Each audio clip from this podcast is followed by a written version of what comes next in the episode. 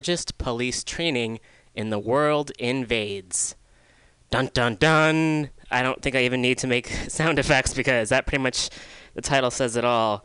And I I was in uh, where was I? I was getting a ride somewhere, and there was a, a banner someone had had strung, which was like you know, stop uh, Urban Shield. So folks are really opposed to it, and now we're gonna find out why. Okay, the Urban Shield Police Expo has become so popular among police around the world that the sheriff's office no longer has to advertise.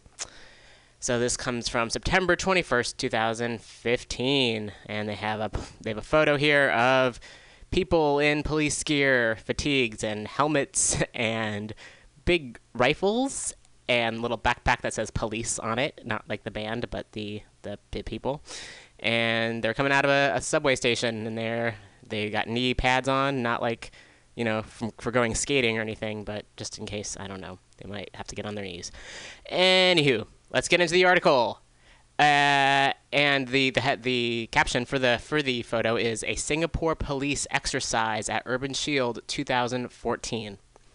This past weekend in Pleasanton, California, a suburb of San Francisco, elite police teams from as far away as South Korea, Uruguay, and Jordan converged for the ninth annual Urban Shield Expo and Conference, one of the largest tactical police summits in the world.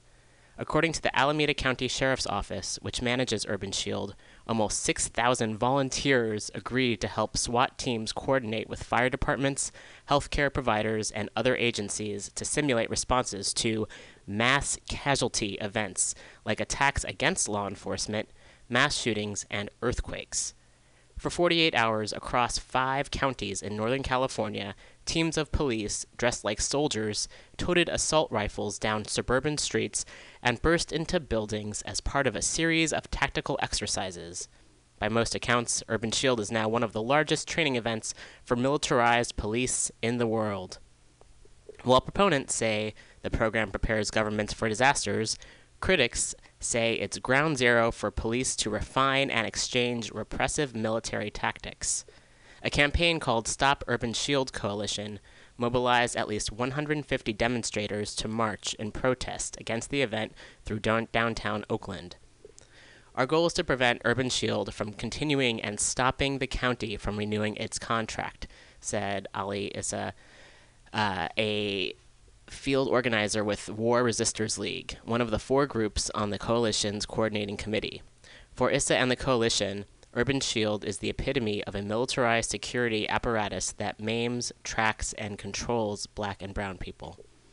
Sergeant J.D. Nelson, a spokesperson for the Alameda County Sheriff's Office, couldn't understand why people took issue with an event that's meant, in his view, to keep everybody safer in the event of a disaster. Fire and medical teams won't come in without an escort, without an escort. Period, he told the nation. So police have to have some sort of methodology to lead them so you can save lives. But given the history of police relations with their communities, says Mohammed Sheikh, a spokesperson for the Stop Urban Shield Coalition, a militarized police force and the criminalization it engenders are the primary threats against America's non white underclass. We definitely see Urban Shield as kind of the epitome of the systems we're working against, Sheikh said. Urban Shield is funded primarily by a Department of Homeland Security grant called the Urban Areas Security Initiative, which this year will disperse $587 million for mass disaster security preparations to 28 major cities deemed most at risk. Alameda County will have received $6,358,000 from UASI between November 1st, 2014 and February 28, 2016, and $1.7 million of those funds must be spent on Urban Shield. How the money is spent is entirely at the discretion of the Sheriff's Office, according to Sean Wilson, a spokesperson for the Alameda County Board of Supervisors.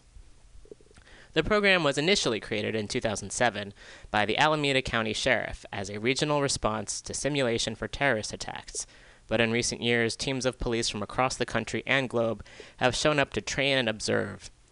Teams from across the United States, including the Jacksonville, Florida County Sheriff's Office, the Miami Dade Police Department, and the Travis County, Texas Sheriff's Office, were joined by counterparts from China and Israel, among others, to study or participate in 58 anti terror scenarios, although the summit's main event was a coordinated response to a large earthquake.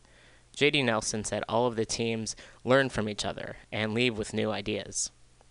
The press has mostly focused on Urban Shield's Weapons and Gear Expo, where over 100 private companies hawk things like heat sensing rifle telescopes, very important to have in case there's an earthquake, armored trucks, surveillance drones, and even biometric identification technology for law enforcement. According to Nelson, the expo and trainings have become so popular among police around the world that the sheriff's office no longer has to advertise Urban Shield. Instead, he said, we get people contacting us.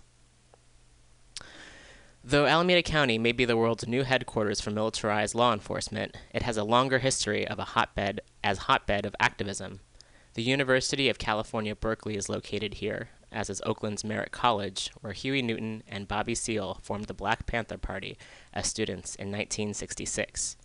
Years later, organizer Alicia Garza created the first posters bearing the words Black Lives Matter, the day after George Zimmerman's not guilty verdict. Some of the most intense Black Lives Matter protests in the country have occurred in Oakland, including an action last December during which protesters chained their bodies to the door of the Oakland Police Department.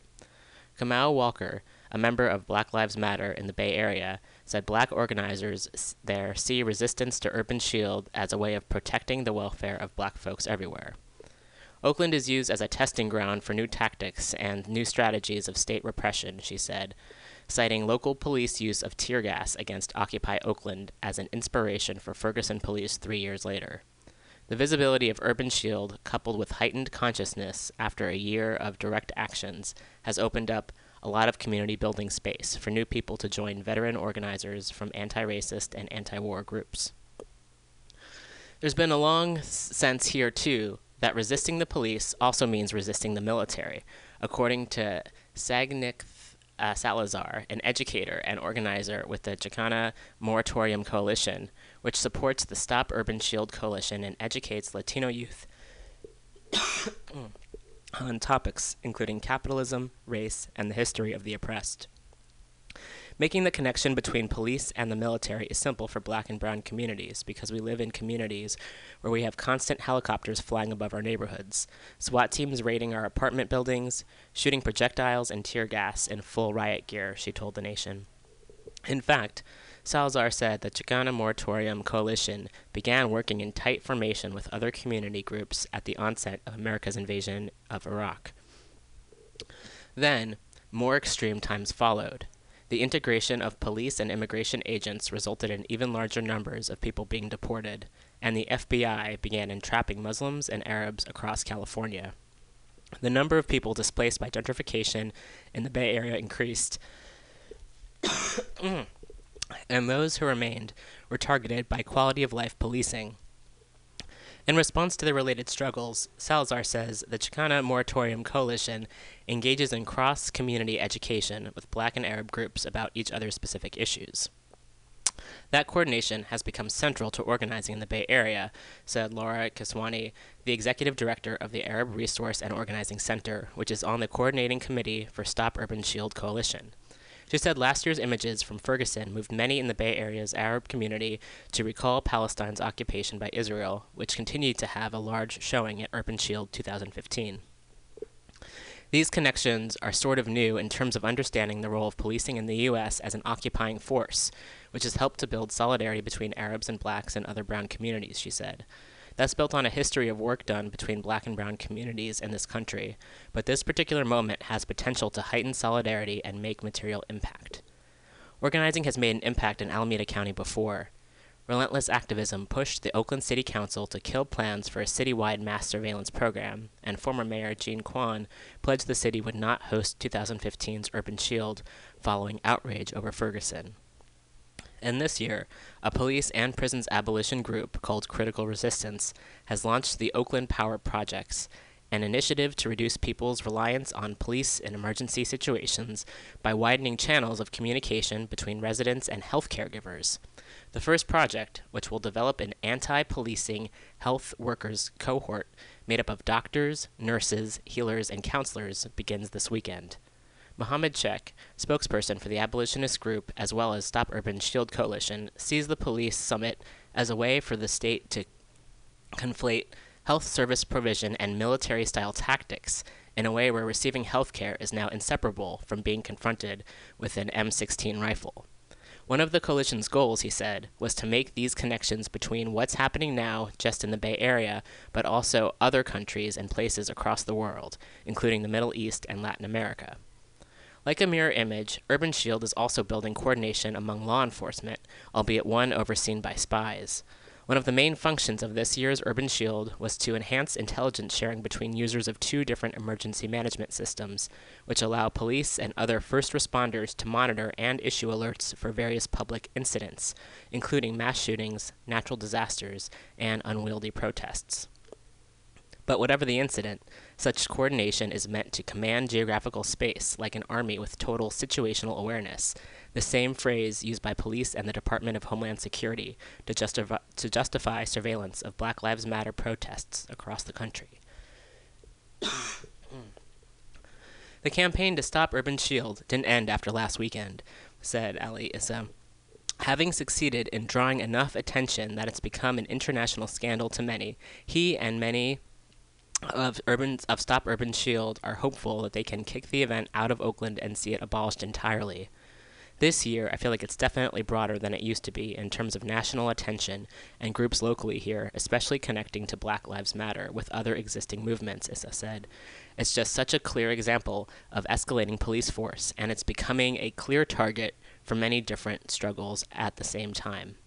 Sergeant J.D. Nelson from the Sheriff's Office had an entirely different opinion. It's a great program, and every year it gets better than the year before, he said. He predicts a bright future for Urban Shield and militarized police in a world teeming with catastrophe, which he seems to see everywhere. For those who said they didn't want Urban Shield in Oakland this year, he said, when we were down there last year, it was a crime. It was crime free. Now they had a guy shot next to ho- next to the hotel that hosted last year's summit. Yeah, put a thousand police in an area, and the bad guys tend to stay clear. Putting a thousand police on a city block to prevent random crime may sound like a police state, but Nelson doesn't see it that way. To him, Urban Shield got the finest seal of approval this year when United States Secretary of Homeland Security Jeh Johnson traveled to Pleasanton to praise the program. If one of Obama's cabinet members comes to California to speak to us, they're pretty happy with what we do. But the Stop Urban Shield Coalition is aiming much higher than a single summit. Mohammed Sheikh said they wouldn't stop until they've ended the culture and infrastructure that sustains Urban Shield. It would be a victory when Urban Shield doesn't happen anywhere anymore, but goes further than that. It's connecting to longer struggles against policing and for self determination. So, whether that comes from organizing against the prison industrial complex, or police's war on black people in this country, or migrant communities and the militarization of the border, they are all very much related in this struggle. Whew. So I feel like that's quite a lot to think about, and it's interesting just to see the mirroring, you know, the organizing that's coming on on both ends, and I think it's great that folks are kind of coming together to see how. Uh, multiple people, many, many, many people and groups are being oppressed by you know the militarized police and, and the systems. And I love the idea of the the the cohort of the, the healthcare workers kind of coming together because at the end of the day, that's what you want. When something goes down, ideally, you want healthcare workers and nurses and counselors and folks, not so much people with, with, with guns. Um, no matter what's happening, uh, folks who can come by and help. Uh, that would make me feel a lot more safe, and I think that would make a lot of other folks feel a lot more safe. And also, just noting the uh, the use of the word, uh, or even the the spokesperson who was talking about the bad guys, even viewing you know viewing people as bad guys, how that's not really that's pretty limiting, I think. Uh, so, um, yeah, got a couple different things going on here, so I'm moving around the station a little bit. I'm gonna play another song, and then we'll be back with some more, um, with some more stories. Yes, that's it. So start off with Bruce Springsteen, and then we're gonna hear some Joan Jett because Joan Jett makes me pretty happy, and hopefully makes you happy as well. So I think everyone knows this song. Uh, ah, I'm gonna get some water, and then we'll be back with some more more news.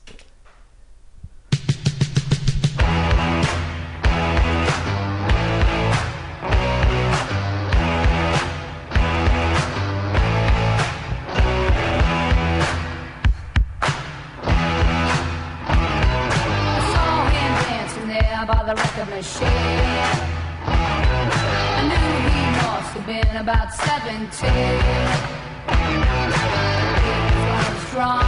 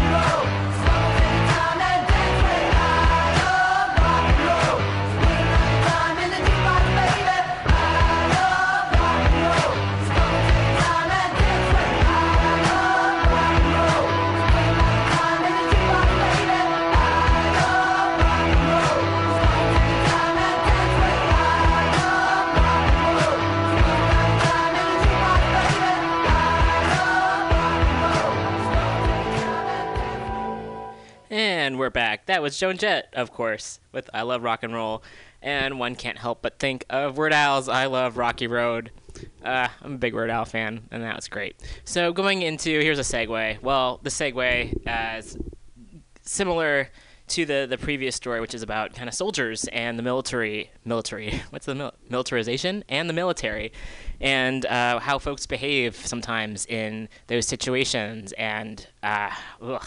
Uh, yeah. So two things. One is that I saw um, a, there's there's been plenty of stories about vets, like how the suicide rates is quite high among veterans. And I was reading an article online. It was like in a forum, and someone posted a video of like training, and it like captured it from the very moment uh, people get off the bus, and then they have to stand in line and follow orders, and the moment like they're getting off the bus, they're just being screamed at and like go faster, faster, faster. And I was just thinking, if I was in that situation, and I can't imagine being in that situation because I don't, I don't see myself in that place for a variety of reasons. Um, I, I wouldn't have even gotten off the bus, let alone like the whole video was maybe at least half an hour. and I I didn't make it that far in the video, but there was just constant do things this way and like just screaming and belittling and really like knocking people down. And I just can't imagine doing very well in that situation at all. I wouldn't have even gotten off the bus. The video would have, I would just been like, nope, I, this is not for me. Um, so that was one thing I was thinking about with the with the military, um, just for my own how I would do in that or not do in that. And then also I met someone recently who was doing some work with v, the v, in the VA, and something that they were talking about was uh, moral injury, which is something that psychologists, I guess, work on, where it's not, of course, not physical injury, but moral inju- injury, where um, someone ends up killing someone or, or doing something that's kind of against their own morals and how they, they deal with that. And moral injury, uh, something to think about a lot. And uh, it's something that's probably you know, with, with, with physical, we you know we live in the material material yeah, we live in the material world as our friend Madonna talks about, and now there's some things are easy to see in terms of injury, um, physical injuries, and then when you think about moral injury, it's something that one doesn't necessarily see, and how many folks kind of deal with that on a daily basis, but people don't really talk about it, and it's it's kind of hard to maybe um, understand if it's in, it's based on experience. So I thought that was really interesting. I've been thinking about that a lot. So this one, ooh. So going into this story, um, it's kind of relates to the last story, and this is the title is uh, U.S. soldiers forced to retire after refusing orders to ignore children being raped by police officers. So this comes from uh, Counter Current News, and the article was written by M. David and M. A. Hussein. And again, this is at countercurrentnews.com. Okay, and this came out September 23rd, 2015. The top article, the photo is a top photo in the article is a soldier with four children um, behind them. The caption says, "Imagine you witnessed child sexual abuse while on the on the job, but your boss told you not to do anything to stop it. Uh, now imagine that your boss was the United States government." So, trigger warning. Um, okay, getting into the story. In his last phone call, he told his father about what, he had, what had been happening in southern Afghanistan. He said he could hear Afghan police officers raping and sexually abusing boys brought to the base. At night, we can hear them screaming, but we're not allowed to do anything about it, the Marine's father, Gregory Buckley Sr., said his son told him before being shot and killed at the base. My son said that his officers told him to look the other way because it's their culture, he continued.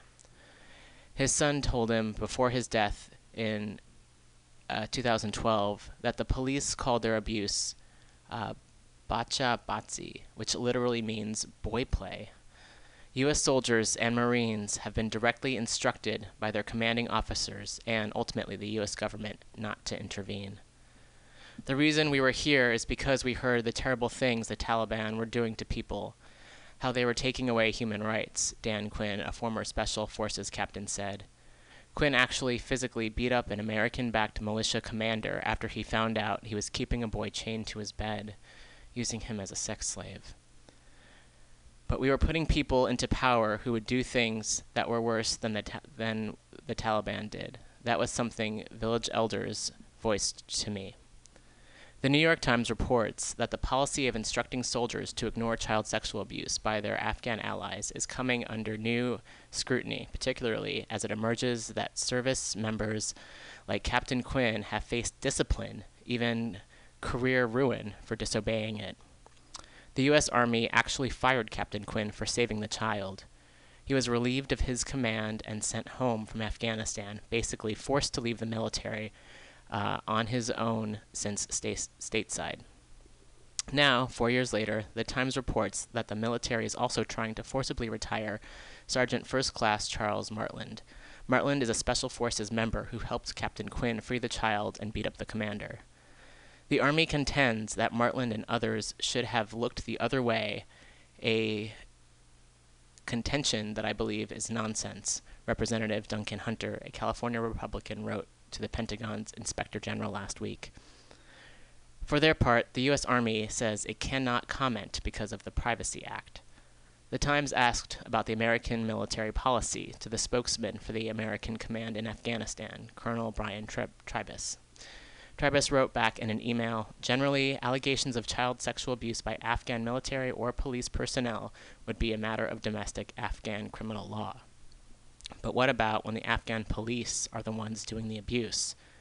He continued, saying that there would be no express requirement that the U.S. military personnel in, Afghan, in Afghanistan report it. The bigger picture was fighting the Taliban, one anonymous former Marine Lance Corporal said to the Times. It wasn't to stop molestation. And I'm going to read here. Uh,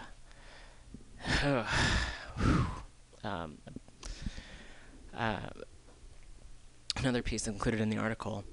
By the summer of 2011, Captain Quinn and Sergeant Martland, both Green Berets, on their second tour in northern Kunduz province, began to receive dire complaints about the Afghan local police units they were training and supporting.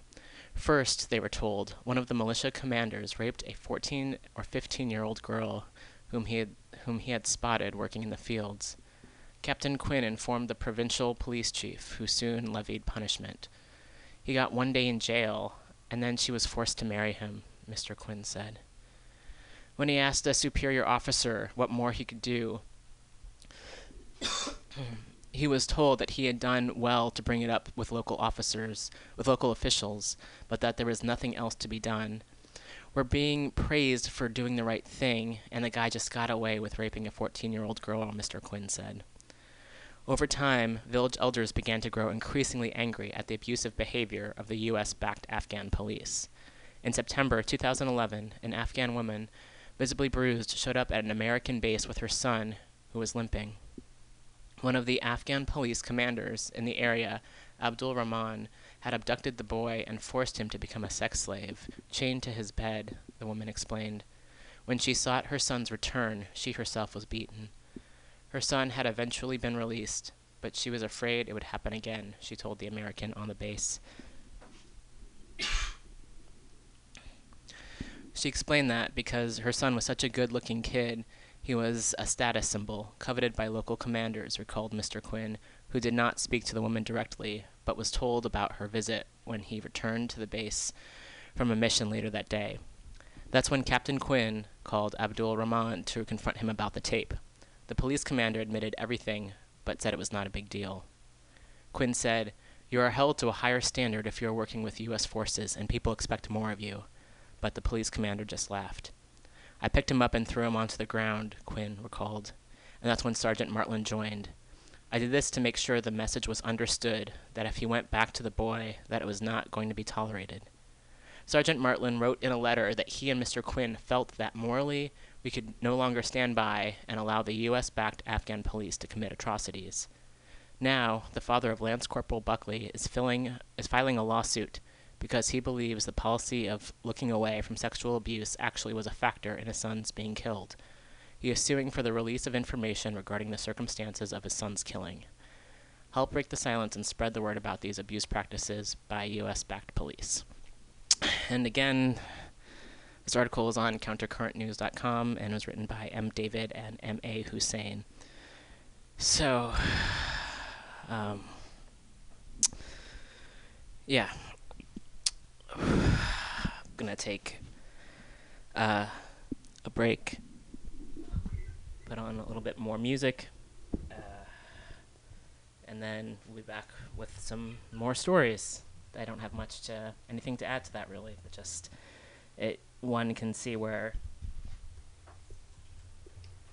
it with with the first story why folks there's multiple reasons to be opposed to militarized police and uh, around the world and uh, abuse of power at the at the very least. All right.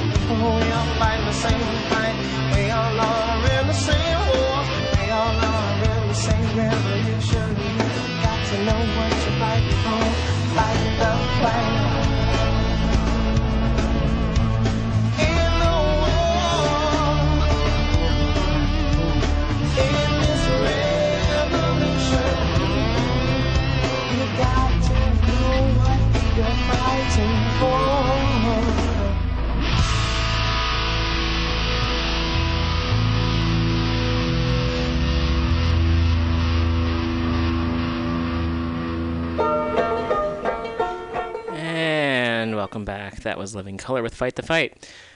Oh, how about some more news? And there will be some uplifting stories coming up, but we're going to get to some of the. Uh, yeah, you know what? It is what it is. And uh, I'm going to keep on going through it. So, I got a few more stories. Do have some uplifting ones coming up. And this one is something I talk about quite a bit on the show, and that's uh, mass incarceration and how shitty it is. And that's not even.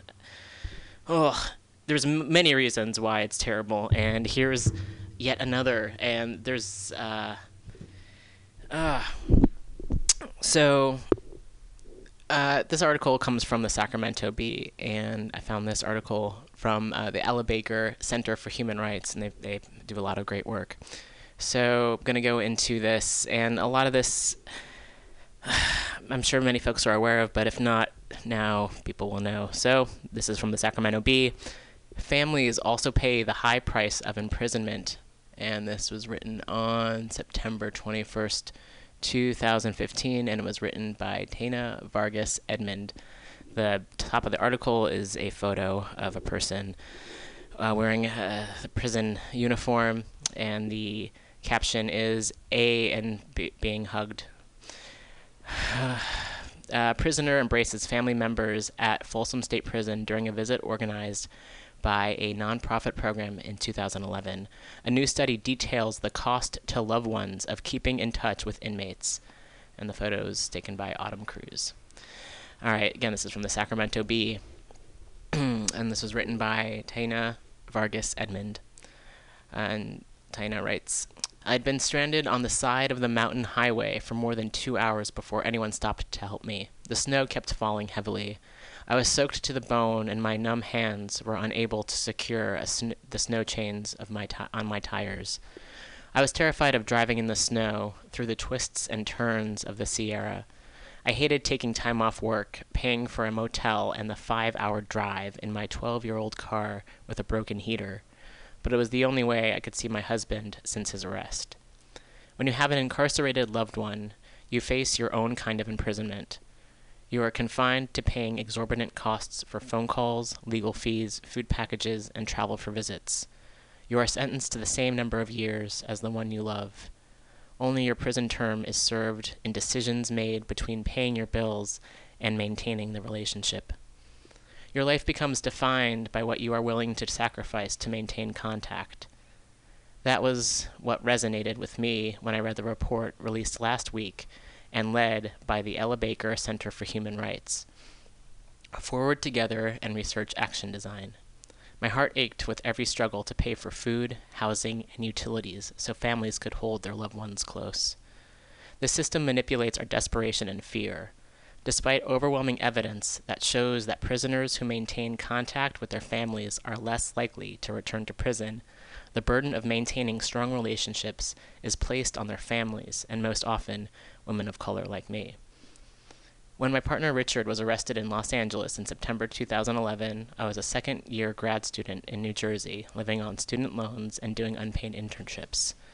I barely had enough money for my own food and housing, let alone the 600 to $700 a month for the phone calls to the Los Angeles County Jail, or the monthly flights to wait for three hours to visit him behind a tiny barred glass window for 30 minutes. When I moved back to California, Richard was transferred to the California Correctional Center in Susanville, 250 miles away from my home, and only accessible through the snowy Sierra. Each visit cost me between 250 and $300, and I visited him twice a month. The report found that more than one in three families go into debt to pay for phone calls and visits alone. I was fortunate enough to be able to visit Richard without losing housing or going into debt, but I was not able to save any money during the first few years of his incarceration. With my partner locked in a cage and legally barred from earning an income, I wondered, how does any family survive this way? The answer is that we're not meant to. Prison separates families and devastates communities under the guise of protecting public safety. The report reveals that strong families play the most significant role in helping their loved ones secure housing, employment, and emotional support that ensures they do not return to prison. Yet the system explicitly severs those connections. This punitive approach to justice does not make any of us safer. It buries families deeper in debt and desperation, condemning future generations to poverty, trauma, and an increased likelihood for incarceration themselves. We need sentencing reform and community based alternatives to incarceration that keep our loved ones close to home. We need, we need our elected officials to prioritize and reinvest in families in every prison reform measure they propose. Richard still has four and a half years of his sentence to go. I still have four and a half years of financial and other sacrifices to make.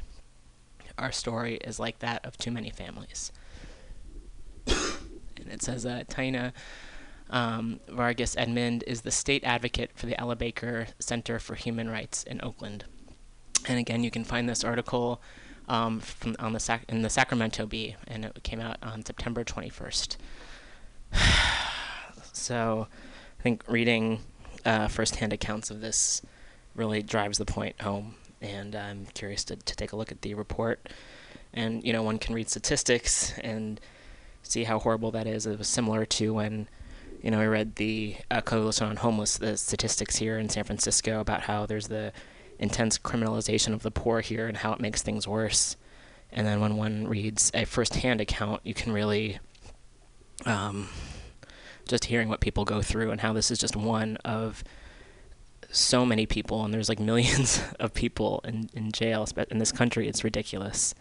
So anything that can be done to, I would say, abolish prisons, uh, to work on that, uh, would help out so many people. And again, it's you know the criminalization and the punishment makes things that much worse.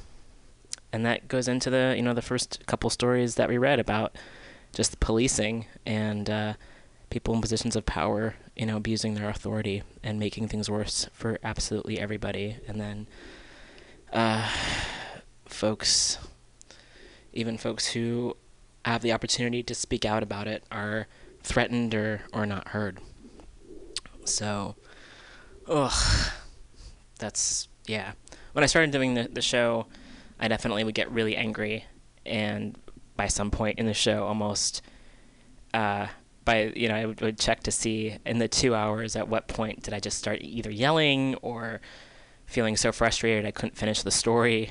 Uh, still fan- would manage a, a, way to finish it. Uh, and now I feel with going through this and really wanting to read it and understand it and take it in and share it, it's more of a sadness. There's still that frustration and that anger there, and there's more of a, a sadness that this is the world that we've been brought into. You know, prisons have existed. Uh, they, they, didn't always exist, but certainly they existed before anyone who's who's been living on this planet right now. Uh, how to dismantle systems that have been here since before we were born, and that are so ingrained in the society. And thankfully, there are folks moving to at least abolish private prisons and youth detention centers. So the work is being done it just feels uh, like an uphill battle that these systems are in place and all the harm that they do.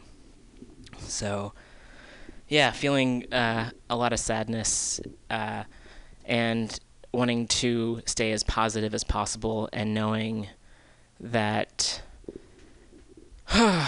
work at least is being done and more attention is being paid to it and uh, that's all that's at least one one thing to to remember. So yeah, feeling oof. All right. So there's some more stories, of course. I'm gonna go into. There's a somewhat of an uplifting story, which is you know it's like shit happens and then people get held accountable. So that's a positive thing. So I'm gonna go into this and then we'll take another break. This comes from Yahoo you know, Yahoo News. All right, I'll take it. And uh, it's I try definitely to talk as much about transgender issues as I'm able to. Again, it hits super close to home. I mean, a lot of these things hit very close to home, and there's multiple. It's people being policed based on their bodies, and that happens to so many people. And uh, this also has to do with prison. So found the story and thought it would be worth sharing because at least it's someone being held accountable for their misbehavior. Misbehavior is, putting it mildly, abuse. So this comes from uh, Reuters and it was through Yahoo News and was written by John Clark and this came out yesterday. Uh, transgender inmate wins suit against Maryland police officials. Washington a transgender inmate who says guards called her uh, trigger warning. I should just do a trigger warning before the entire show, pretty much. I should do it before every story, most stories, and then also before um, all the stories. Oh, deep breath in, deep breath out. All right. A transgender inmate who says guards called her an animal and encouraged her to kill herself has won a legal battle against Maryland police uh, prison officials in the first successful lawsuit of its kind against a U.S. correctional facility, her at- attorney said on Thursday. In a decision that led Maryland prisons to adopt new policies about transgender inmates, administrative law judge Denise Schaefer ruled in favor of Sandy Brown's claim that prison officials at Pat- Patuxent Institution in Jessup, Maryland, failed to comply with national standards for the protection of inmates from sexual abuse, according to court documents. Brown was serving a five year sentence for assault when, in 2014, she said she was placed in solitary confinement 24 hours a day for 66 days at Patuxent after a routine mental health screening, according to court records. She said guards watched her shower and encouraged her to commit suicide. They didn't see me for the human being I am, Brown, 40, said in a statement on Thursday. They treated me like a circus act. They gawked, pointed, made fun of me, and tried to break my spirit. The federal law, known as the Prison Rape Elimination Act, requires prisons to have clear policies and mandatory training for corrections officers on the treatment of transgender inmates. Schaefer found that the guards subjected Brown to sexual abuse through voyeurism adding federal guidelines were not followed in her housing and she was denied access to rec- recreational activities. Schaefer ruled the prison should establish new transgender inmate policies, including uh, including for strip searches, housing, and guard interactions. Schaefer also ordered the prison to pay Brown $5,000 in rest- restitution for denying her recreational activities. Brown filed the complaint in April, seeking $75,000 in damages suffered through post traumatic stress disorder. Schaefer made the ruling in May. The Maryland Department of Public Safety and Correctional Services formally adopted the judge's ruling earlier this month, requiring prisons to adopt the new transgender policies and training.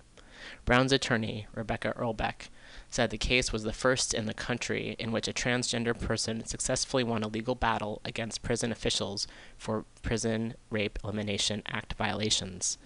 We believe this case creates a framework for enforcing the national standards that transgender people who are incarcerated in other states and their advocates can follow to help to ensure that others do not have to endure the pain and trauma Ms. Brown experienced, Erlbeck said. so, uh, another reason I'm for the abolishment of prisons altogether. There, uh, I don't have anything to even add to that.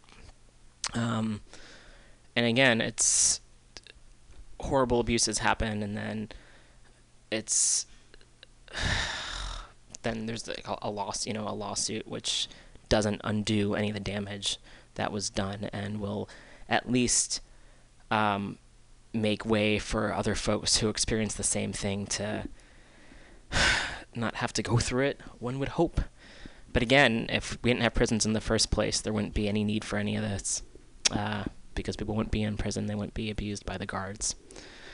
So, oh goodness. Uh, with that, um, I'm gonna have another music break, and uh, I guess the music I have, I try to have a lot of more political music a lot of the time, and uh, ugh, today I've got some rock music. I found, you know, I found a little bit here, here and there to uh, try to, to cleanse the palate. And the the original tagline for our show was "The news is depressing, and sometimes we play music." And the news is almost always depressing, and we um, we definitely always play music. And it's not in a way to kind of contradict uh, the the news stories. It's definitely uh, to take to take a break from it a little bit and to remember there is beauty in the world and there are people fighting the good fight. So why not play some Pete Seeger? Um, and this song pretty much says it all. And uh, the more and more, you know, of course, the world is complex and everything is interconnected. And I don't necessarily believe that there's good and bad. I believe there's maybe, or people at least. I feel I feel that there are some actions that are not good, certainly. Um, but when it comes down to it, when you have folks committing atrocities, uh, it one has to take action against it and stand up against it. and at, uh, when we hear about, I don't know, police officers uh, using tear gas against protesters and prison guards abusing people and people being sent to prison and the impact it has on their families, it doesn't it shouldn't be even a question as to which side that you're on. So, with that, here's some Pete Seeger.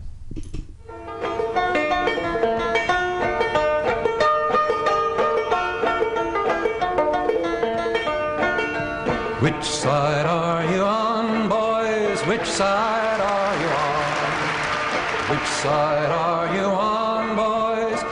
side are you on? They say in Harlan County there are no neutrals there.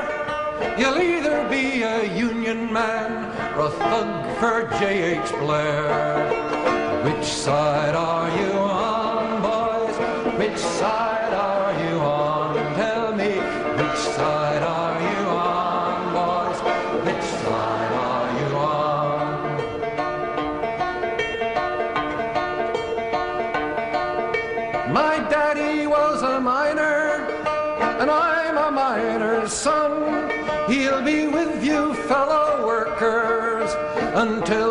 battle's won. Tell me, which side are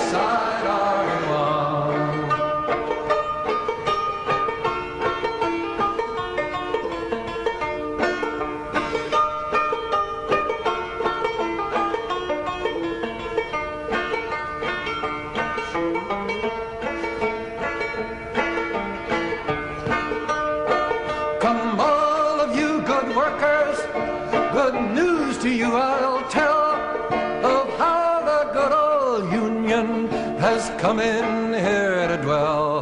Tell me which side are you on, boys? Which side are you on? Tell me which side are you on, boys? Which side are you on? That was, of course, Pete Seeger. And, yeah, the, of course, the which side are you on can be. One can see that in many, many regards. Uh, so, getting back into it, got a few more news stories and some more music, and then we'll be wrapping up a little bit early today. Uh, so, this is some positive. Yeah, it's positive news. It's protesters doing good protesting, uh, I would say and uh, found out about the story a few days ago. And they had a, a live stream, uh, which is of course no longer up because it was a live stream. But uh, this came from uh, not one more, uh, not one more deportation.com. Breaking activists locked down outside Tacoma Detention Center. So there are folks doing some good work. All right, uh, diverse coalition of activists, and the the caption for the video is uh, diverse coalition of activists risk arrest to stop immigration deportations, call for immediate end to detentions. Community members locked down for what has become a global human rights issue. Tacoma, September 21st, 2015. Uh, Northwest Detention Center Resistance Coalition members locked down to protest de- deportations at the private facility. Protesting the criminalization and scapegoating of immigrants, the protest highlights the moral injustice of privately run for profit detention centers and their collaboration with local police departments, creating a road to detention, and call for an end to all immigrant deportations and detentions. Ending immigrant deportations is absolutely an environmental issue, said Colonel, Colonel Green, executive. Um, sorry, said Got Green, executive director. Uh, Jill Mang- Mangaliman, uh, speaking from one of the road blockades. Uh, speaking from one of the road blockades, Jill added, I'm willing to be out here today because climate change is resulting in worsening drought and superstorm conditions which displace millions across the globe. These climate refugees will number 200 million by, two, by 2050. World leaders and communities across the U.S. need to end these unjust deportations and commit to policies that stop climate change. Jill is w- one of more than 20 people who had chained themselves together in metal and plastic containers that covered their arms. These lock boxes make it difficult for law enforcement authorities to separate and arrest the protesters. Together, these locked teams blocked the three roadways leading from the detention center. Protesters also came to the action to offer moral support to the human blockade.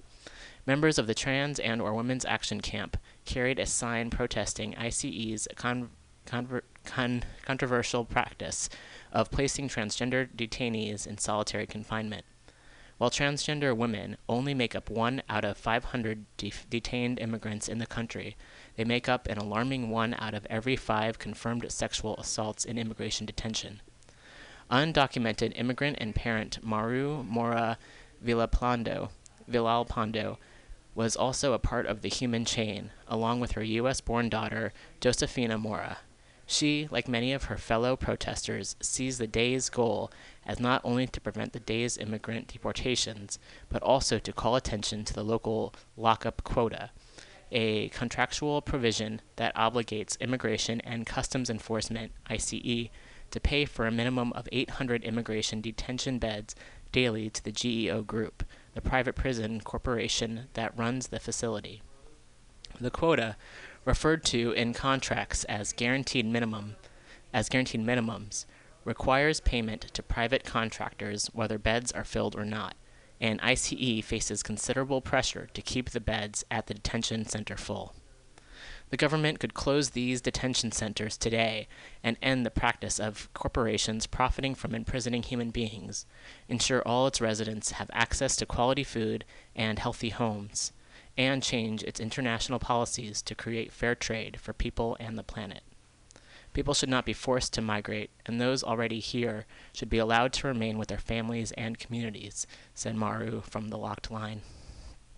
Participants of the protest include Rising Tide Seattle, the Raging Grannies, and other groups fighting for climate justice, economic justice, reproductive justice, worker rights, and more. Uh, and the statement below the nations that caused this crisis have a basic obligation to welcome migrants with open arms. We must create a world where safety and justice are more important than arbitrary borders.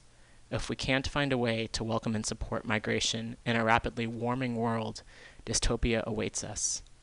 In the climate disrupted world, we will inherit a militarized border and abusive gulag system can only grow into an even more violent police state. So again, um, one can find this um, from hashtag uh, hashtag not one more and online at not one more deportation.com. And this article uh, came out uh, September 21st. So moving on, have a another story, and this kind of goes into what we're talking about a little bit before. And uh, this is more about protests, and this also comes from Countercurrent News and it's from September 20th. Families of police brutality victims and protesters united march for justice sweeps the streets. In Cincinnati, Ohio, demonstrators marched through the streets Saturday evening, calling for justice for the family of Sam DuBose, John Crawford, Tamir Rice, and Samantha Ramsey. All four of these victims of police brutality and murder were killed by the, in the Ohio area. Samantha was killed just over the state lines with Kentucky. S- Tamir, a 12-year-old boy, was shot within a mere second of a police officer. Um, within a mere second of a police officer pulled up to a Cleveland park where he was playing with a toy BB gun. John was also gunned down while holding a BB gun that he picked up off the shelf of a Beavercreek Walmart. Sam was killed simply because a University of Cincinnati police officer thought he might drive away. The protesters in Saturday's march said that none of these victims should ever have been killed. A part of me is gone, a part of me is missing, and I'm still trying to figure out how to get it back, Kimberly Thomas, a friend of Sam DuBose, said. They need to review the University of Cincinnati police force, their patterns, their policies, their, their practices, their policies regarding such instances such as police stops. Demonstrators marched from UC's campus police department to Rice Street, where DuBose was murdered by Officer Ray Tensing. Tensing is now free on bail, which was, unu- which was set unusually low for someone facing such serious charges. Once they returned, uh, they marched to the Clifton Business District, as soon as they did, the Cleveland, the Cincinnati police swarmed them, arresting them for legally walking in the street and arresting journalists who filmed the unlawful arrests. Walking in the street is not itself a crime if walking on the sidewalk is impractical, as long as one is not blocking traffic. As evidenced by numerous videos of the protest, police cars were still driving through the crowd with no obstruction. Several protesters were filmed asking police which side of the one way street they would like th- them to walk on. One officer instructed that it should be left that it should be the left side, and says they also link a video here. The Ohio Revised Code 4511.50.50 uh, section on pedestrian walking in roadway explains that if there is a sidewalk, pedestrians should utilize it if its use is practicable. Practicable is defined as able to be done or put into practice successfully. But in the business district by the University of Cincinnati, a large group of people walking on the sidewalk is anything but practicable, and that's in quotation marks, when there were so many people on the sidewalks shopping. Ironically, the police charged peaceful pro- protesters with obstruction of business, proving that they are only really here to serve the profits of business rather than honoring the constitutional right of freedom of speech and assembly. The protesters were in fact trying not to dis- obstruct business by walking at a fast pace in the streets, in compliance with the Ohio Revised Code. Police, however, tried to invent new laws on the fly, even telling journalists and protesters that they were not allowed to cross the streets on crosswalks and must remain on whatever sidewalk they were on. In the video below, uh, two journalists and two additional protesters are being arrested. A journalist from the Countercurrent News who was at the protest immediately posted bail for them as soon as they were processed at the Cincinnati Justice Center, and justice is in quotation marks. Uh, Awakened Cincinnati and hashtag Op John Crawford organizers tell us that the police have just stirred up a hornet's nest and that they should expect us next week. The same place, same time. Stay tuned. We'll keep you posted on what's next for the Cincinnati police. The article was written by M. David, and the image was by Justin, I'm sorry, Jordan Freshour, one of the journalists arrested for filming the police and taking these and other pictures of the protest. Again, you can find that at countercurrentnews.com. Huh. so, news of protesters. And uh, next, we're going to play some music, and then we'll be back with some positive news as promised. Uh, there is positive news. It comes in, in the way of science and cannabis, which helps a lot of people and is still criminalized in parts of the world and in this country. And thankfully, uh, things are moving forward. However, not quite fast enough, especially if folks are still imprisoned for it. So, we'll be back with that story. And right now we're gonna play a song um, from friend of mine, friend of the show, who's been on before. It was a great new album called Morning to the Moonlight, and that's uh, Monica McIntyre. This song is called uh, I'll Fly Away.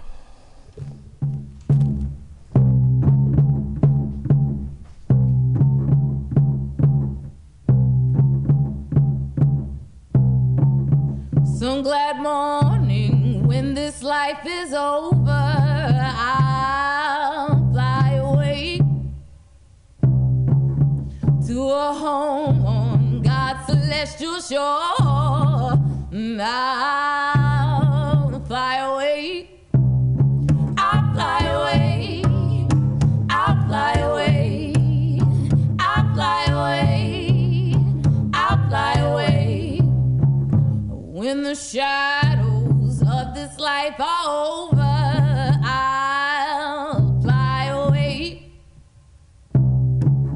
like a bird from prison bars have flown.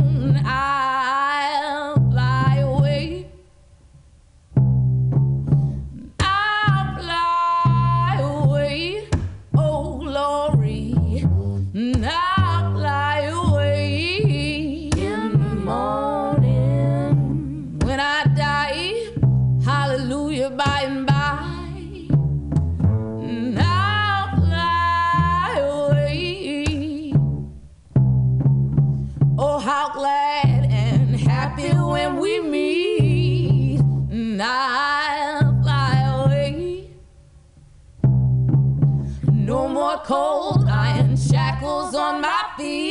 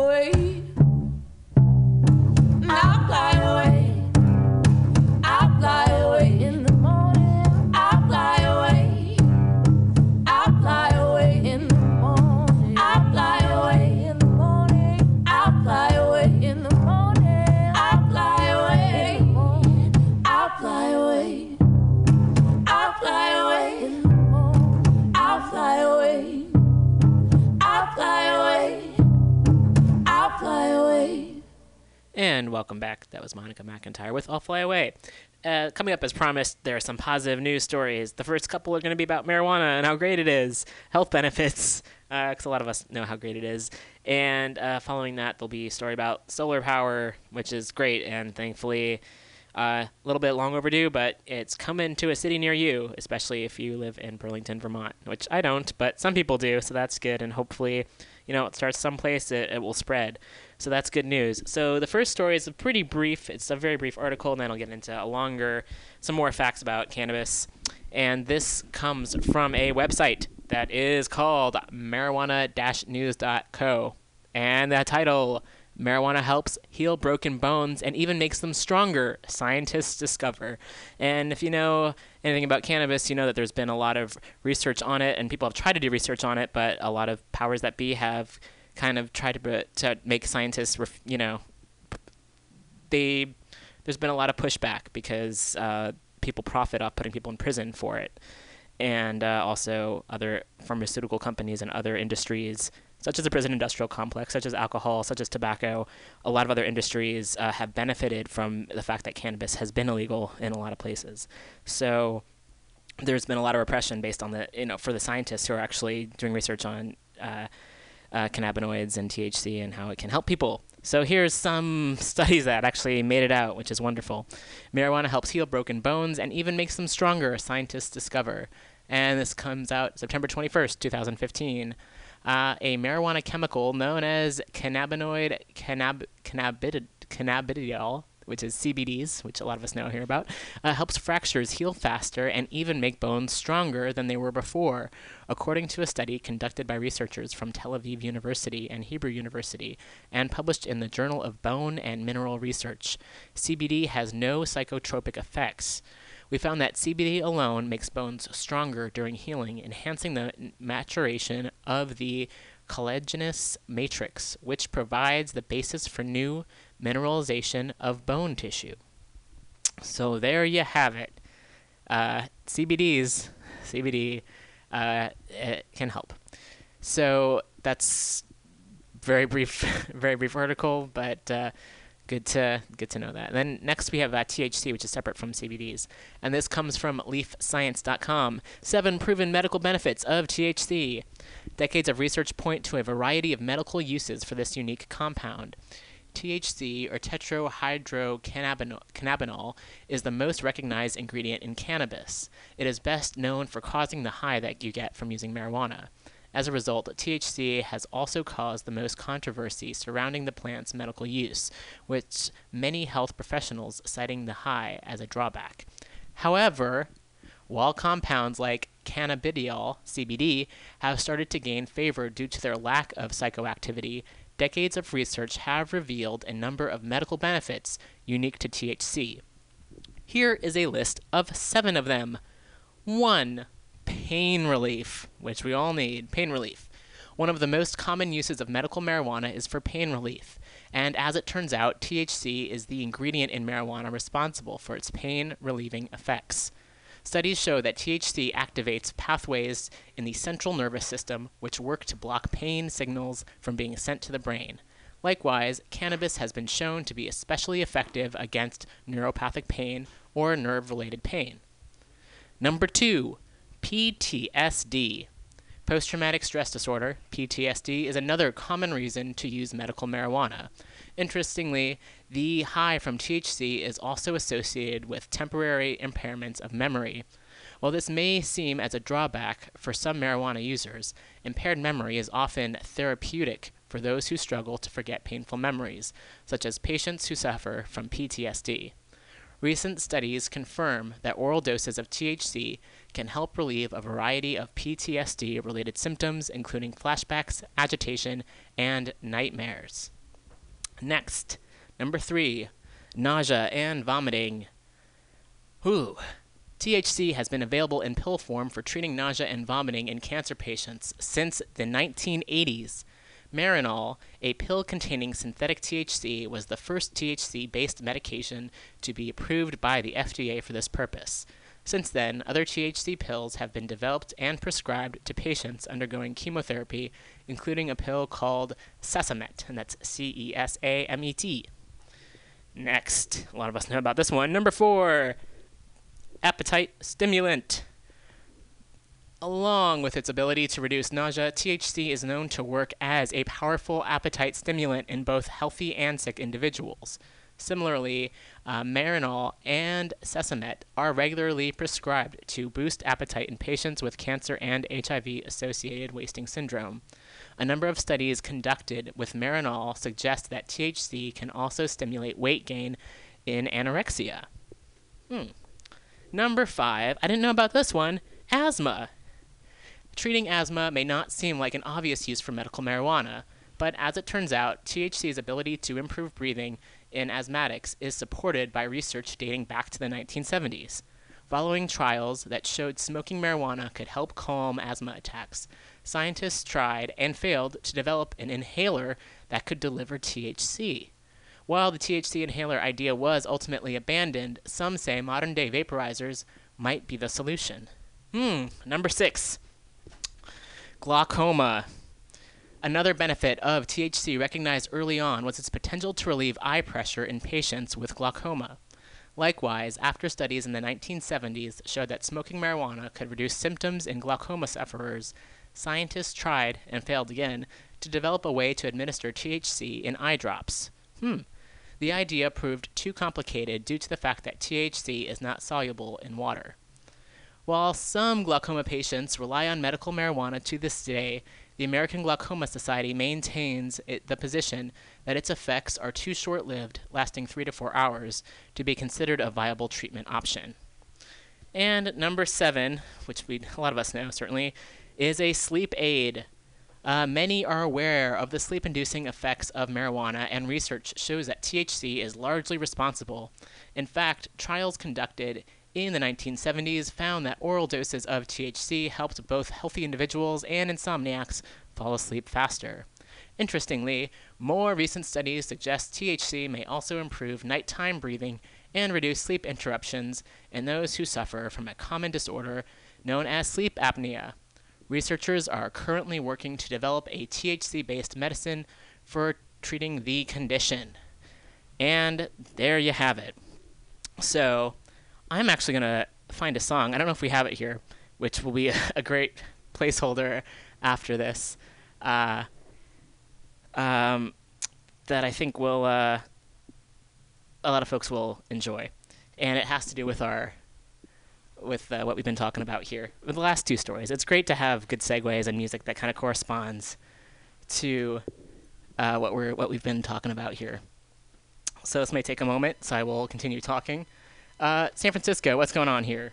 Uh, no, no, know what else to really report here. Uh, it's the election's coming up on November 3rd, and last week we had um, we had uh, Amy Farah Weiss and Francisco Herrera and Broke Ass Stuart, aka Stuart Sh- Sh- uh, Shuffman, here on the show, and that was great. And folks, it's still time. You can get you can be eligible to vote, so fill out your voter registration.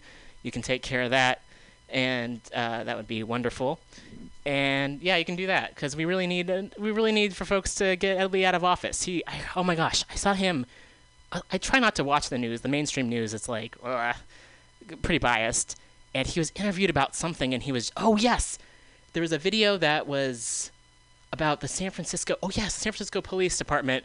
So they're they're kind of getting butt hurt because there's a lot of anti-police feelings and sentiments around the city, which happens when people get killed in prison and or un- unfairly arrested, and there's criminalization of the poor. That's just a natural. People are gonna get upset about it. So the police started making. They made like these radio advertisements to defend themselves, and so Ed Lee was interviewed about it. And they asked Ed Lee, Mayor Ed Lee, if he thought that the racial profiling was a problem here, and he said it wasn't. And I was like, all right, you need to get out of office immediately. So that's just my my uh, stance on it. Ugh. So that was ugh. That was one thing that that happened, and hopefully we can get him uh, out of office. So, oh no, that's one thing I hate is uh, advertisements. I I'm not a fan of advertisements. They're, they seem to be everywhere. They're ubiquitous and uh, so I'm not going to play the advertisements that's coming on before this the song I'm playing. but you know that's what we have. So yes, November 3rd is the election, and there's also some folks. Um, I went to Tenderloin Votes, which is an organization that meets on Thursday afternoons, and um, they're trying to get folks out to, to vote because the Tenderloin has a pretty low voting uh, record. Uh, and you can if you're if you're homeless and you don't have a permanent address you can use an intersection uh, when they say the address and you can also go to city hall and register there so that's something uh, worth sharing. That's really important. So just thought i would share that. So here of course is a song that i was talking about before and it's a lot of people's favorites. So here we go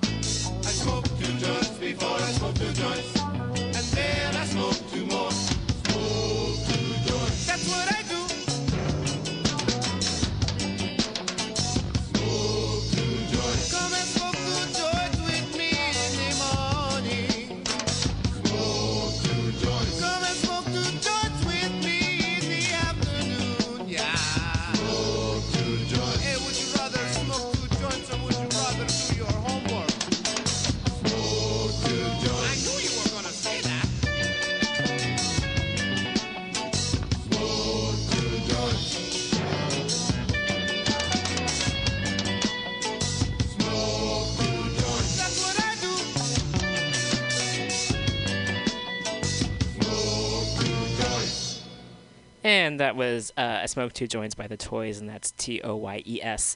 I, I don't smoke two joints. That's that would be a lot for me. Maybe I have a couple hits. Uh, I don't do it in the morning, uh, usually.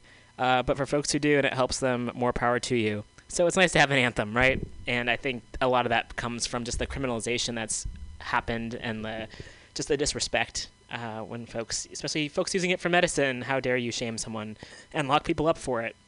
And this, of course, you know, would you rather smoke two joints or do homework? Uh, you know, I think homework can be helpful, but I understand. Anyway, thought that would be good to, to play. So we got two more stories coming up, and they're they're good. Uh, you know, stories are good. So the first one is what I'd mentioned before, and that's going into the science stuff.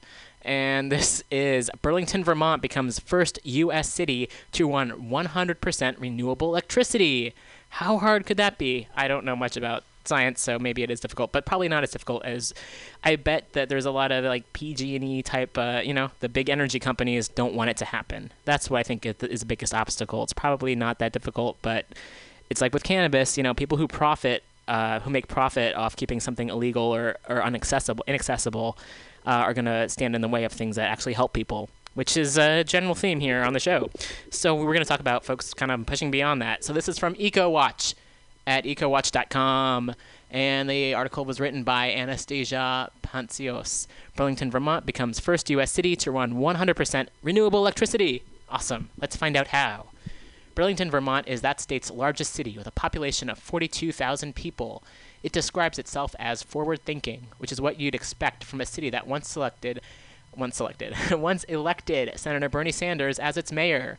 So it's no surprise that it recently became the first U.S. city of any decent size to run entirely on renewable electricity. Uh, and there's a photo of solar panels, and the caption says Renewable electricity generation isn't the only way this forward thinking city is addressing climate change, the environment, and sustainability. Burlington Electric Department has aggressive energy efficiency programs and boasts that it uses less electricity now than it did in 1989. Photo credit Burlington Electric Department. Climate change is the biggest problem we face, maybe the biggest problem we've ever faced, University of Vermont environmental science professor Taylor Ricketts told NPR. But there's no silver bullet to fix it. It's going to be a million individual solutions from all over the place. And this is one of Burlington's, right?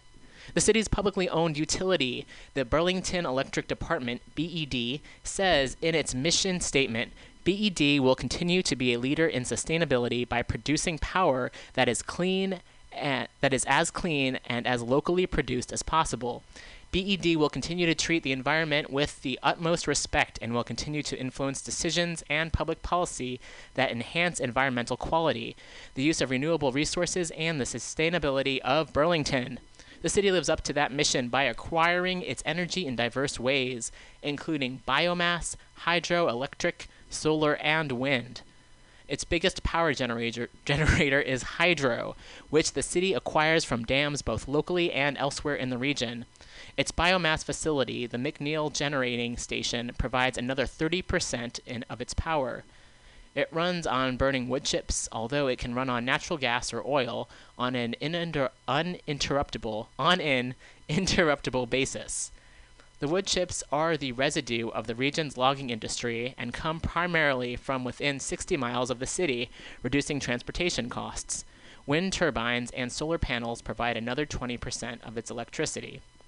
In addition, BED says McNeil is equipped with a series of air quality control devices that limit the particulate stack um, em- emissions to one tenth the level allowed by Vermont state le- regulation.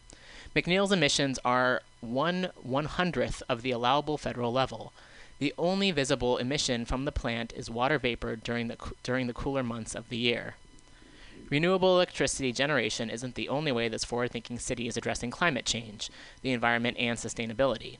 BED has aggressive energy efficiency programs and boasts that it uses less electricity now than it did in 1989. And despite its small size, Burlington already has nine charging stations for electric vehicles. And contrary to those who insist that renewably generated electricity is an expensive luxury that only a bunch of fish loving Vermont hippies will pay for, Ken Nolan of BED told NPR that the switch to renewables was initially driven by economic concerns and will likely save the city $20 million over the next decade. Greenhouse gas reduction is a major thing that we're concerned about and we are always trying to improve on, he said. But in looking at whether to buy renewable power, we really were focused on an economic decision at the time. Our financial analysis at the time indicated to our, actually to our surprise, that the cheapest long-term financial investment to, uh, the cheapest long-term financial investment for us with the least amount of risk was to move in this direction. So yay, positive things happening and hopefully it will spread. And going to the last story, and then I'll play a song. And yeah, we're wrapping up a little bit early today. So, so well, uh, there was I read a story, I believe, a few, a few episodes ago. There's a movie called Stonewall Out, which totally whitewashes the history and it's just despicable. And a lot of folks who were at Stonewall were like, uh, "This didn't happen at all. Why are you doing this?" So Roland Emmerich, who's like the director, uh, he's openly gay and he just does not get it. So there have been it's gotten terrible reviews for a variety of reasons. And this article comes from the Atlantic, which is going to talk a little bit about that in greater detail. And uh, it says this is written by uh, Spencer Kornhaber. Uh, again, from the Atlantic. You can find this at theatlantic.com. The Dark Heart of Stonewall. In the world of Roland Emmerich's ahistorical drama, LGBT liberation was not merely started by a quote unquote straight acting white man, which is what he said. He, he specifically wanted the, the protagonist to be a straight acting, quote unquote, straight acting white man, even though the movement was done by uh, trans women of color and drag queens. Uh, no, no, no. In the movie, it's like a, a straight, quote unquote, straight, straight acting uh, cis white man. Okay, great. Um, while white man, it could only have been started. Okay, here we go. I'm gonna reread this, going very fast. In the world of Roland Emmerich's ahistorical drama, LGBT liberation was not merely started by a straight acting white man, it could only have been started by one. And again, this is written by Spencer Kornhaber, and this article came out, uh, I believe, today. All right, the media has torn down Stonewall with good reason. To make a movie about a pivotal event in LGBT history that was, by most accounts, largely driven by people of color, transgender folks, and drag queens, Roland Emmerich invented a white male protagonist who literally takes a brick out of a black man's hand to start the uprising, now celebrated in annual parades worldwide. It's a classic white messiah yarn that supposedly endorses tolerance, but just ends up confirming one of the most persistent biases against and often among LGBT people the idea that the best queers are the ones who look and act quote unquote normal. In the face of outcry against the film's trailer, the creators of the movie assured the public that the finished product would be more inclusive and truer to life than the marketing made it seem. Now that the full cut has screened, though, it has received some of the savagest reviews of the year, and not just for its politics. The film is treacly, tedious, long, and surprisingly confusing. But the most interesting thing about it might be that Emmerich, the screenwriter Jon Robin Baitz, and the star Jeremy Irvine weren't exactly lying when they told people that the movie is more self aware and diverse than initially expected. There are lots of non white people on screen. That is not, as it had been called, a case of erasure. It's worse. The protagonist is Danny Winters, Jeremy Irvine, a small town Midwestern hunk whose family disowns him when he's caught canoodling with another guy on the football team. In, in June of 1969, he arrives in New York City. He's been accepted to attend Columbia in the fall, but for the time being has no plan, no friends, no job, and no lodging.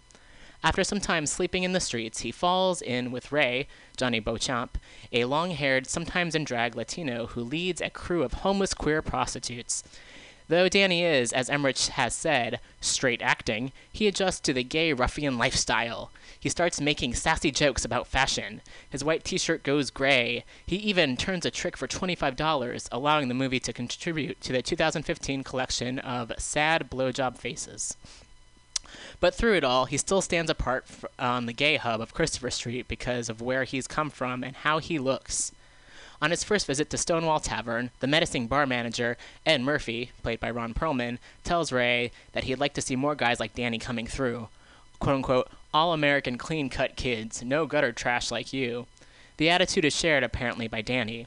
He shyly refuses to dance with his new friends in wigs and ratty dresses, but when approached by the white, crisply, crispy, crisply, white, crisply dressed political activist Trevor, who's queued up a whiter shade of pale on the jukebox, maybe in a flash of cinematic self awareness, he gladly hits the dance floor.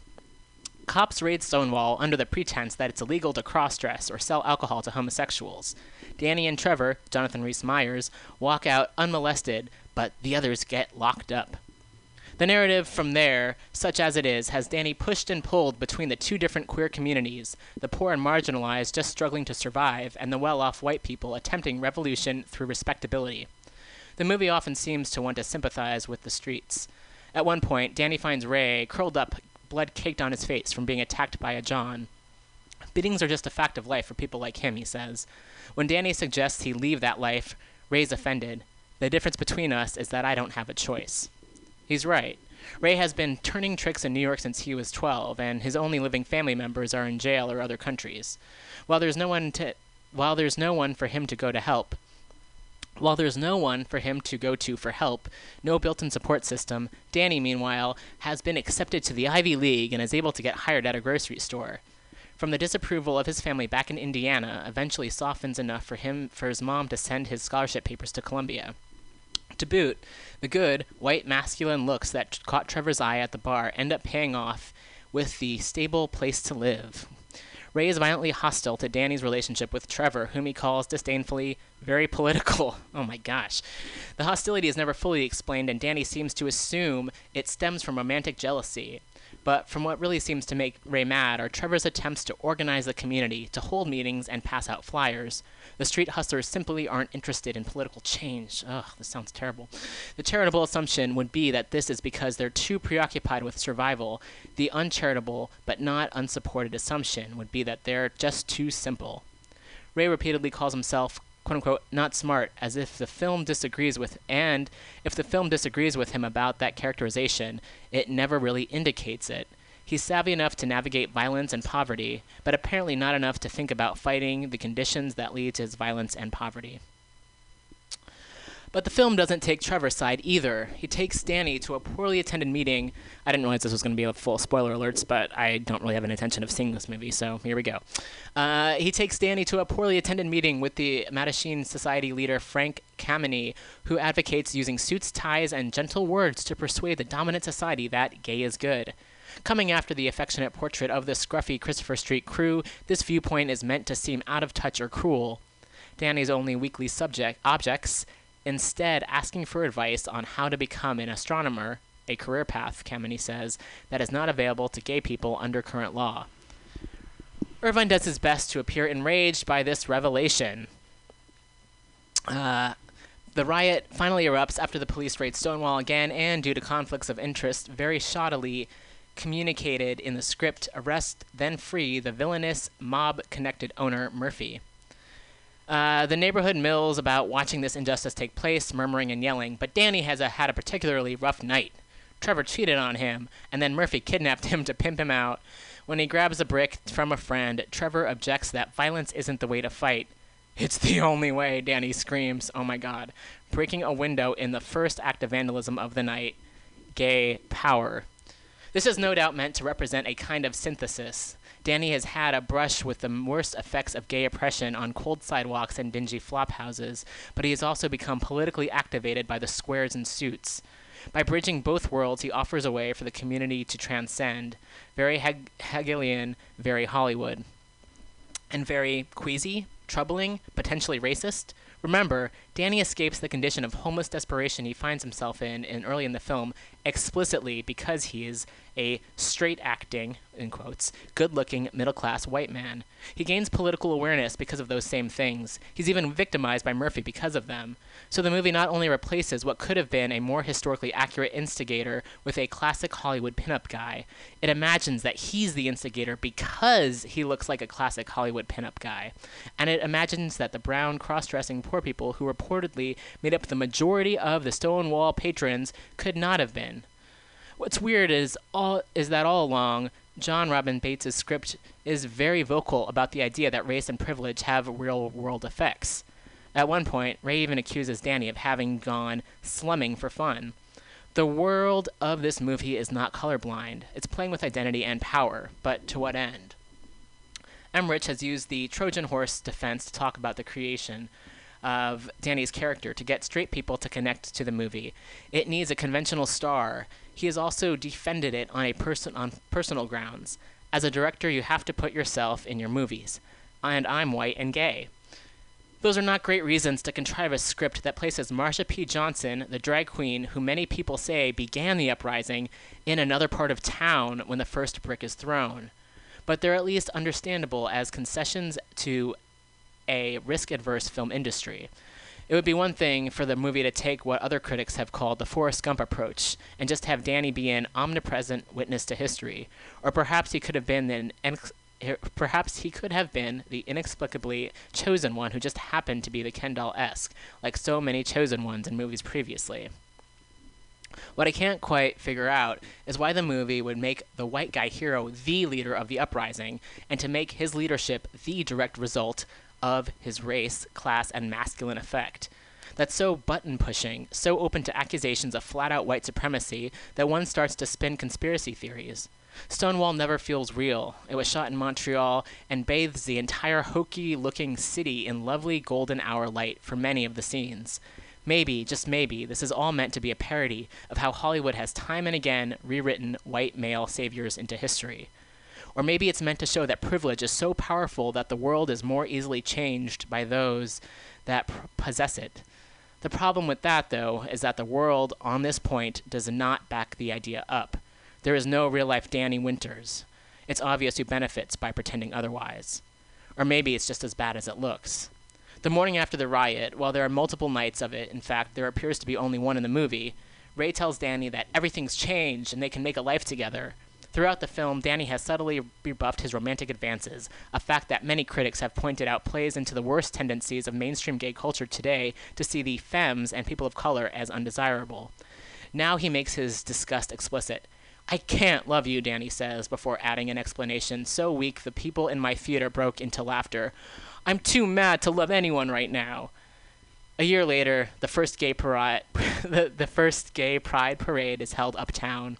Danny has finished his freshman courses at Columbia and returned home, wearing a swanky city boy jacket and bonding lovingly with his sister and mother. They come to watch the parade where Danny reunites with the Christopher Street kids. Ray is there, but we don't learn what he's been up to. The default assumption would be that he's still broke, prostituting, and getting regularly beaten up. The film doesn't seem to care whether he gets a happy ending. Whew. Wow. And there you have it. A movie that I most likely am not going to see, although I am curious about it. And uh, this is, of course, very true with a lot of Hollywood movies. And it's a shame that, I mean, w- having a budget and having time and energy to create a piece of art, not that all movies are necessarily art, they could be art, though. They really fucking could be. Um, and to have that kind of come out of it, especially when there are people who are still alive who are there, like Miss Major, who was there, and I mean how how just terrible that is. It's like a slap in the face. Um, just really ugh. So anyway, at least uh, folks are speaking up about how misrepresentative that that film is. So perhaps uh, I don't know. There will be a future where actual historical events are portrayed as they as they actually happened. I think that would be a pretty great thing. So I think it's time for a protest song as we wrap up. What protest song shall it be? Um, I, I play the Village People a lot, and they're not necessarily known for for, for protesting, but uh, there's that song "What I Am," which I play a lot on this show, and uh, I don't know, gotta go, so gonna do this very quickly, and then I'll be back next week. And the first the first thing that's popping up is not a Village People song. It's Will I Am singing that song from Sesame Street. Uh, I, I think it's a different it's a different song. It's definitely a different song. So we'll get the Village People coming up, and then uh, Women's Magazine is off today, but we will be playing an episode, a previous episode, and uh, yeah, then we'll be back. I'll be back next week here, and uh, with some more news and definitely please register to vote if you haven't already in San Francisco. Again, the election is November 3rd, so please, please, please vote. Let's get Mayor Lee out of office. There's a lot of folks running who can do a lot better for the city than, than he has. And there's also a lot of props, a lot of propositions going on. We want to vote yes on F and yes on I for sure, and we'll be reviewing them next week as well. So again, here's some Village People with a great song, and uh, I'll see you next week, and have a wonderful week, everybody and take care of each other and fight the fight. And, uh, yep, here we go. It's coming. The song is coming. Uh, don't see Stonewall, and have a great week. Oh, and I'm still talking because the video is going on, and they're playing Macho Man, which is not the song that I put in, but we're just gonna keep it, and perhaps it'll go into the other song and see what happens.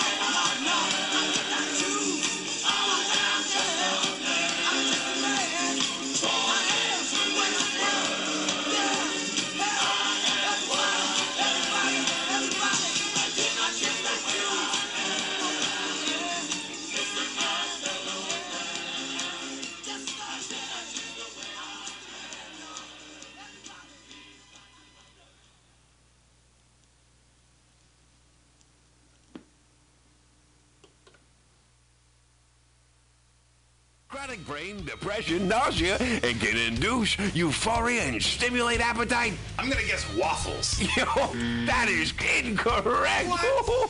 Actually, Alex, the food I'm talking about are cannabis-based medicinal extracts. Cannabis-based medicinal extracts? That sounds like you're smoking drugs, Ed. No, baby.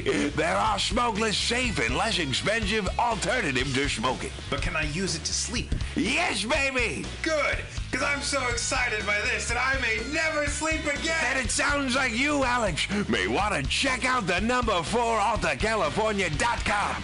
That's 4AltaCalifornia.com for a non-addictive pharmaceutical-free alternative to smoking medical marijuana. Check them out today at number 4 AltaCalifornia.com.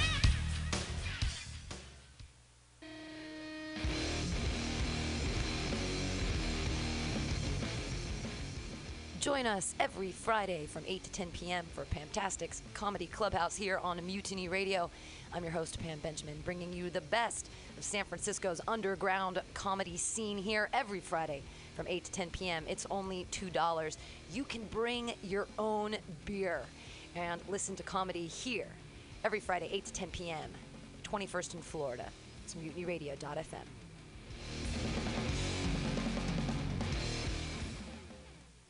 uh, Francisco Herrera. The House of Pride radio show, LGBT radio for everyone. funky interviews, funky beats, talking drag queens, and much, much more. It's LGBT radio for everyone. Listen live every Wednesday, 6 to 8 p.m. House of Pride Radio, LGBT radio for everyone. Celebrating the considerable contributions of the LGBT community in San Francisco and beyond. Every Wednesday, 6 to 8 p.m. Listen here for hot new local beats by LGBT artists and listen to live interviews. Tune in, turn on every Wednesday, 6 to 8 p.m. House of Pride Radio with drag queen personalities Tweeka Turner and Pearl Tees.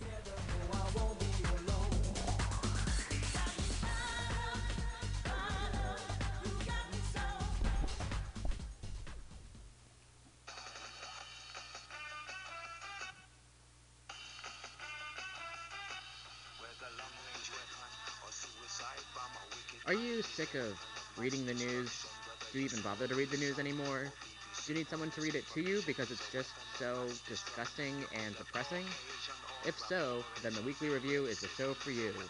Join Roman Reimer as Roman reads the news, whether it be LGBTQ issues, cannabis legalization, prison abolition, police brutality, or many other issues that sometimes the media just doesn't feel the need to cover. Listen in Fridays at noon at Mutiny Radio. Roman's also joined by activists, community organizers. Um, we also have Amy Farah Weiss and broke ass Stuart Schuffman, but you'll see only see Stuart Schuffman on the ballot. They won't let him put broke ass, but that's okay. that's we understand. We understand. I actually asked them. I said when they said uh, your profession, what is it? I said, can I put motherfucking hustler? They, they said no. censorship. so this is Mutiny Radio. So we're not about censorship. so thank you all for being here. I also want to introduce my co-producer for today's show, um, Roman Raymer, who was the ho- who is the weekly host of the Weekly Review here at Mutiny Radio from 12 to 2 p.m. Um, so if you missed the last hour, he had a great conversation with these three candidates, and you'll be able to download that podcast from mutinyradio.fm. Um, and so he's in the booth operating the board while I'm out here in the gallery space to moderate this panel. Um, a little bit about me, and then I'll explain how we'd like this to work today. So, uh, my name is Valerie Ibera. I am a fifth generation San Franciscan. And I also have a bachelor's degree in international relations, uh, political science from UC Santa Barbara. And we have two uh, other UC graduates here, UC Santa Cruz. Um, but today I'm kind of hearkening back to high school, where I got an early start moderating debates as part of JSA, which is the Junior Statesman of America. Uh, I was a scholarship student at St. Ignatius College Preparatory High School here in San Francisco. So you could say my back in my background is one of privilege, if not means. Um, but that said, as your moderator today, I'm not here to put forward any specific political agenda, but I am interested in free speech and the political process and inclusive democracy. So, informing the public and letting people make informed choices. So, that is why it is my great service to welcome these three candidates here and the members of the public to Mutiny Radio here today. Uh, of course, the only notable bias is that these are only three of the six candidates who are running for mayor. um, but these three have reached out to this community here in the Mission District um, and, and at Mutiny Radio and have formed an interesting coalition, which I'll ask them to address shortly in just a few minutes. So, this is how we'd like it to work. I'll let the candidates kind of introduce themselves, and then we'll talk a little bit about ranked choice voting and what it means in this mayoral election. And then we'll take the first audience question. So you can see that there's a microphone set up over on the other side of the room. Um, so feel free to either line up or just raise your hand or let me know that you want to ask a question. And uh, you can wait and uh, ask your question over there. Um, but we also have uh, some questions that people wrote in in advance. So we're going to kind of alternate between write in questions and live questions from the people who are here today. So thank you all for being here. Um, we're going to try to do cover as much as we can in the next about 40 45 minutes so i do ask that we try to keep both the questions and the responses brief but meaningful so, without further ado, uh, Amy Farah Weiss, Francisco Herrera, and Stuart Schuffman, would you each take about two or three minutes to introduce yourself and tell us about your campaign for mayor of San Francisco?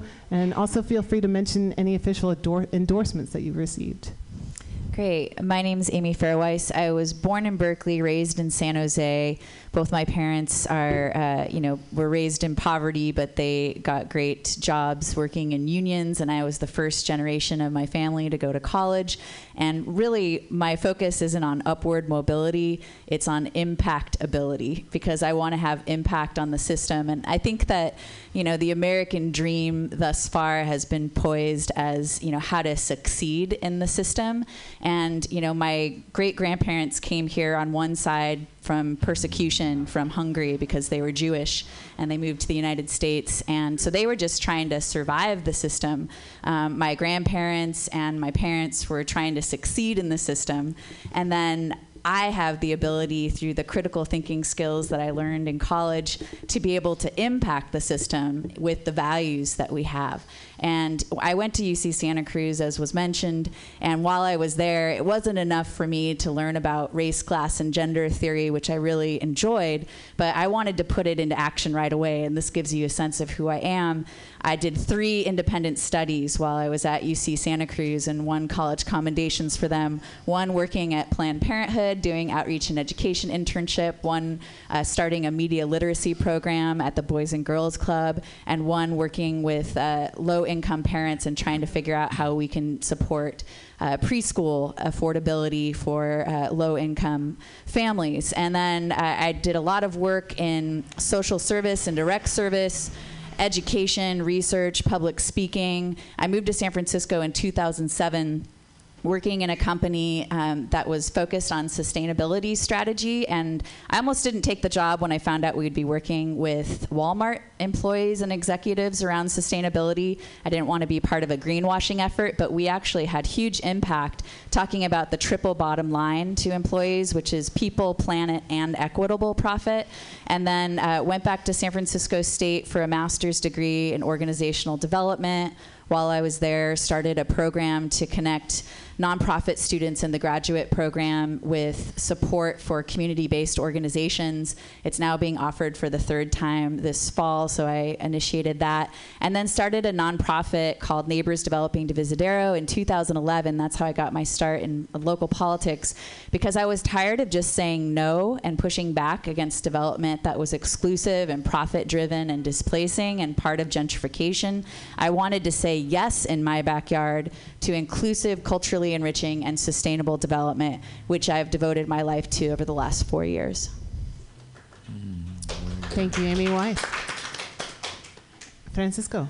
Okay, well, my name is Francisco Herrera. I've um, lived in, here in San Francisco almost about 30 years, raised my kids actually one block from here. Uh, unfortunately, also seen a lot of our community kids die in these blocks for because of lack of responsibility of of uh, our city government and uh, and the lack of appropriate funding. Uh, in that process of working in the community with parents in schools, with day laborers, with cooperatives uh, of women engaging themselves. Uh, we've actually been very successful in creating programs that have been funded in the past, some that are funded now. I'm, I'm specifically thinking of a couple of years in the early 2000 where we were actually able to eliminate uh, shootings for almost two years due to appropriate funding and correct development work where we were able to fund programs that were di- directly assisting youth through after school programs through midnight basketball through uh, real alternatives program van that went straight out to points of, of violence and and so that these experiences have really taught me that, that the point of government really is citizen participation and really is to create a base of citizen participation. So, along with the campaign of running, and I call it walking for mayor instead of running, uh, and, and very specifically for the reason that when you walk, you actually feel with people, you actually smell, you actually sense the aromas, the relations are real, um, and and you create human connection and, and collaboration uh, as opposed to running like a chicken with your head cut off, which is what happens when investors take over City Hall, Uh, as we're seeing today. And so this campaign to to walk for mayor of San Francisco is based on creating the points of in common, like Diamond Dave says, pointing the, finding the points in common that have to do with affordability, with affording not just the rent, but healthy access to healthy food, access to quality education, access to good health, and creating health through the culture, through the arts and culture, through a living wage, through benefits, through making labor and workers have the right to organize to to really negotiate for good wages and those kinds of issues that we the communities are very interested in as opposed to what investors are here to do which is basically make a buck right? And so this is the the gist of our campaign. I'm originally from the border two two hours east of san diego calexico a compound word Cal for California, Exico for Mexico, and on the Mexican side is Mexicali, which is the capital city of Baja California, a m- city of a million and a half, to almost two million people. And so I'm here to work so that the wisdom of our communities come to City Hall and we can build a city together. All right. Thank you. Gracias, gracias. Thank you, Francisco Herrera. And now, Stuart Schuffman. Hello, everybody. Uh, my name is Stuart Schuffman. I go by Broke Ass Stuart. Uh, I've done a lot of things and been a lot of different people. Um, I'm an entertainer, I guess, at heart. I'm a, I've been a travel writer for a decade, gotten paid to travel around the world and write about it. Um, I'm a TV host. I've did that for a while. Um, and I'm now a candidate for mayor, and it all kind of builds to this point. Um, part of what I am really, amongst all those things, is I am a people person. I understand people in a way that I don't can't even describe because I I just it's a sixth sense. I read people in a way that um, give me a certain amount of access to the city where I walk into a place and I know the busboy, but I also know the owner and the guy who invested in the place. And so through that, I understand what San Franciscans are and, and what they want and who they are because I know all, all aspects of it. Uh, I also grew up on the border and I also went to Santa Cruz. Uh, so I'm, I'm a Californian, um, slowly make my way up the coast, I guess. Uh, in Santa Cruz, I learned.